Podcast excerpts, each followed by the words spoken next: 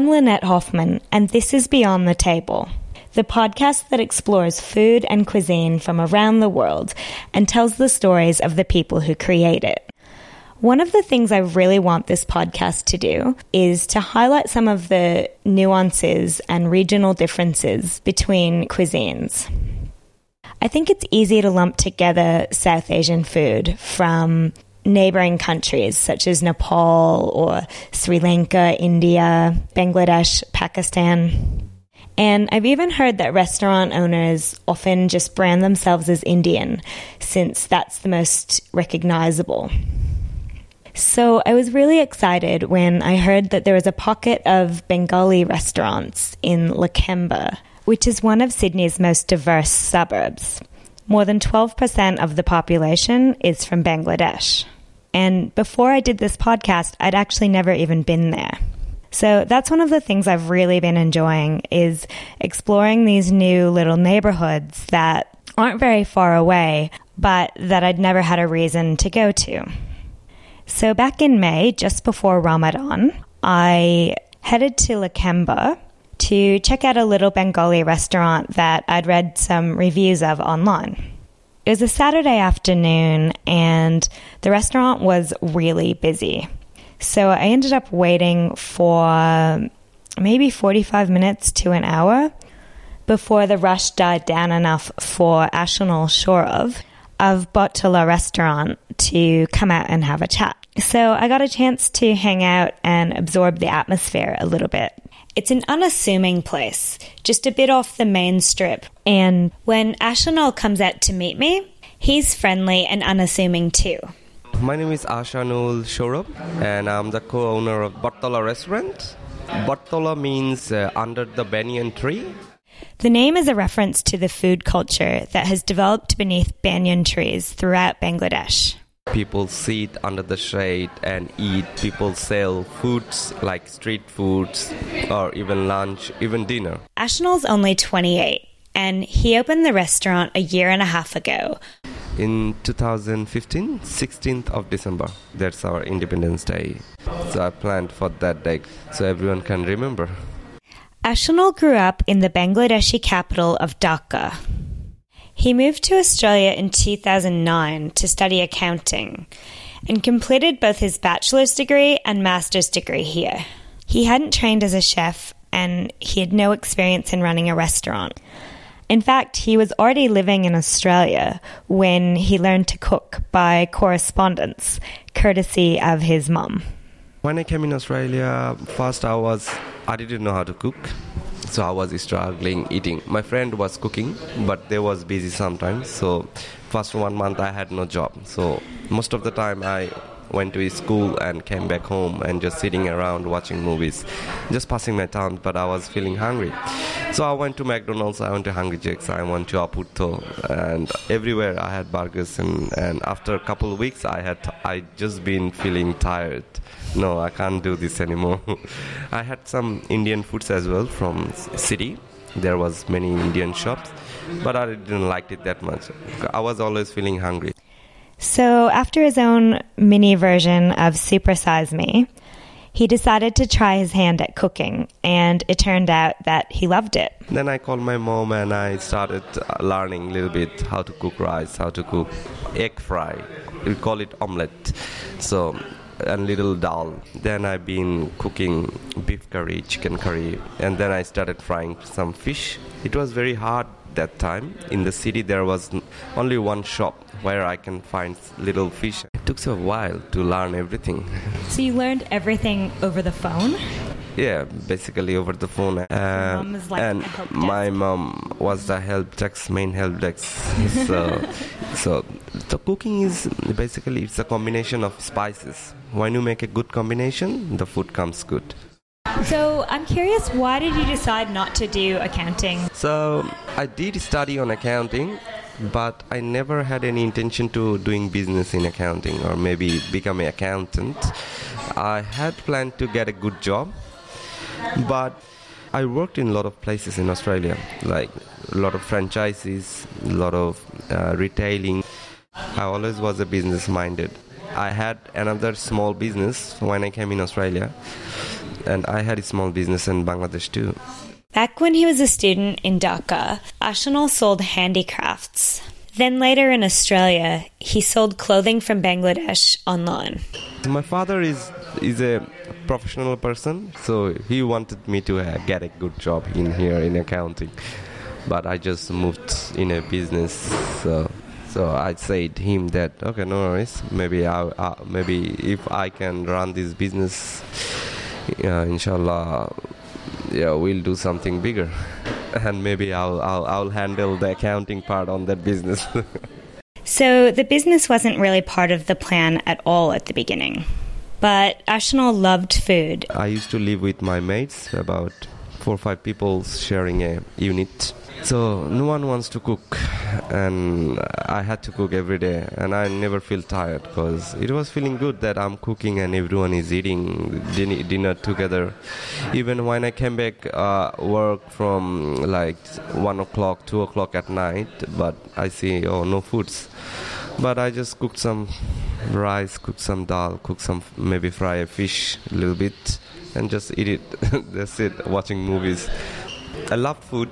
I love food. I cook food every day at home. So that's how I think that maybe I can start with something representing some Bangladeshi food in Australia too. Ashanol saw a gap in the market and he persisted. I was seeing that all over was here Indian foods or Pakistani foods, but not enough Bangladeshi foods. The learning curve from passionate home cook to running a commercial kitchen has been pretty steep. Then I came to this business. After a month, I realized, no, I have to learn more because it's not enough. Whatever I have learned, I know what spices, what is this. But when I started this restaurant, I realized commercial, it's different, and we was very, very busy every day. I saw it was a house full every day, many foods cooking at a time and I didn't know how to do that, how to run four or five pans at a time. So that was a little bit challenging. There was a lot of waste and burnt curries in those early days. It took me about six to eight months to learn one by one, one by one, because everything is very sensitive. So I had to concentrate 100% to cook everything. So in the beginning, I had chef. Then I realized no, it's a little bit risky. If sometimes he slept off, then who's gonna run this restaurant? Then I started cooking by myself, slowly, slowly. Yeah, and now it's it's many many people coming every day. Before, uh, I was seeing in Australia that people was thinking, oh, Bangladesh and India is the same country and food might be the same, but it's not. Do you get to sample the dishes that really set this cuisine apart from its neighboring countries? One of the most famous foods is a street food called fuchka. If you go Bangladesh or Dhaka city, every five minutes you go, you see one fuchka shop in the street till 12 o'clock at night. it's very delicious. Ashanol's menu describes it as a wheat ball stuffed with boiled potato, peas, and roasted spices. It's served with a tamarind dressing that you pour into it. It also comes with garnish like coriander, green chili. And of course, if you're comparing the food between India and Bangladesh, you can't ignore the pure scale of India and the impact that has on the regional varieties of food. Bangladesh is a small country, so the foods are very similar all over the countries. So in in Bangladeshi restaurant, you if you go, you won't find many varieties. Like if you go to Indian restaurant, you, you find butter chicken, you find rogan josh, you find if I say palak paneer, chana dal, dal makhani, lot of varieties. But in our in our restaurant, if you see look at the menu, you see it's a very small. So we do have like lamb curries, we do have beef curries, chicken curries. That's it, done. The curries finished there, no further.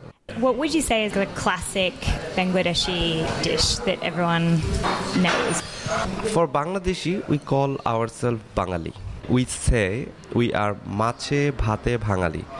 So mach is fish, rice is the uh, bhat is the rice. So there's a tradition. There are a lot of rivers in our countries. Fish is one of the most popular foods in Bangladesh and on the menu at Botala too. People come, they like fish fry, they like fish curry, they like fish masala in different ways. Or maybe do a little bit onions and coriander or chili and just the fish. It's very simple. Growing up, Ashanol and his family would escape the city most weekends to visit his grandmother. She's a major culinary influence on both him and his mother. She knows about the restaurant. I sometimes I call her and we discuss. Even she's a good cook. She's even mm, some way she's better than my mom. you better not tell her you said that. yeah, I know. Yeah, but she's a very very good cook. Even my mom learns a lot of cooking from her. She cooks fish very, very nice and the vegetable. Cause in village she used to grow all all the vegetables by herself. Even the fish that she prepared came from a pond in her backyard. And you eat very fresh every day. There's no pond at Botala, but there is fresh food and a Bengali feel. From the giant flag on one wall to the brightly coloured mural of a banyan tree on another wall. People come, they like fish fry, they like fish curry, they like fish masala in different ways or maybe do a little bit onions and coriander or chili and just the fish. It's very simple. They eat it with a little bit dal, fish. That's a classic dish in our restaurant. We do have biryani. There's only Bangladeshi biryanis. Like we do have kachi biryanis. It's very traditional. I can definitely vouch for his kachi biryani. It's kind of like a pilau with all the rice and spices and super tender goat meat all slow cooked together. Another classic dish is Vuna khichuri. So the khichuri means it's cooked with basmati rice and with the turmeric and a little bit spices. I tried quite a few dishes at Botala, but my favorite was definitely the fushka. I kind of have a thing for street food. Which reminds me, Ashanol told me about these street food markets that happen in Lakemba every evening during Ramadan. They start about five and they go late into the night, and apparently, the later it gets, the better. So, a few weeks later, I headed back with a couple friends for a feast. I even fasted for the day in an attempt to make it more authentic, though I'm not really sure if one day of fasting really gives you the same feeling as fasting for days, but I enjoyed the experience nonetheless. The streets were crammed with people and food stalls and iftar boxes to break the fast. There was fresh squeezed orange juice, Palestinian sweets, char grilled corn, camel burgers, you name it. With everyone bustling around, sharing food with strangers. A woman in line in front of me let me sample her kanafe, that Middle Eastern sweet where you've got the soft cheese soaked in a sweet syrup with a pastry and some pistachios on top. I've tried it a couple times and it's not my favorite, but I love the atmosphere. And I agree with Ashanol's assessment that if you're around Sydney during Ramadan, come to the Lakemba street food markets. It's really a great vibe. That's it for this week's Beyond the Table. Thanks for listening. And if you'd like to see pictures of Ashanol and Botala restaurant or find out the contact details, head over to my website at lynettehoffman.com. And if you like what you hear, please help spread the word.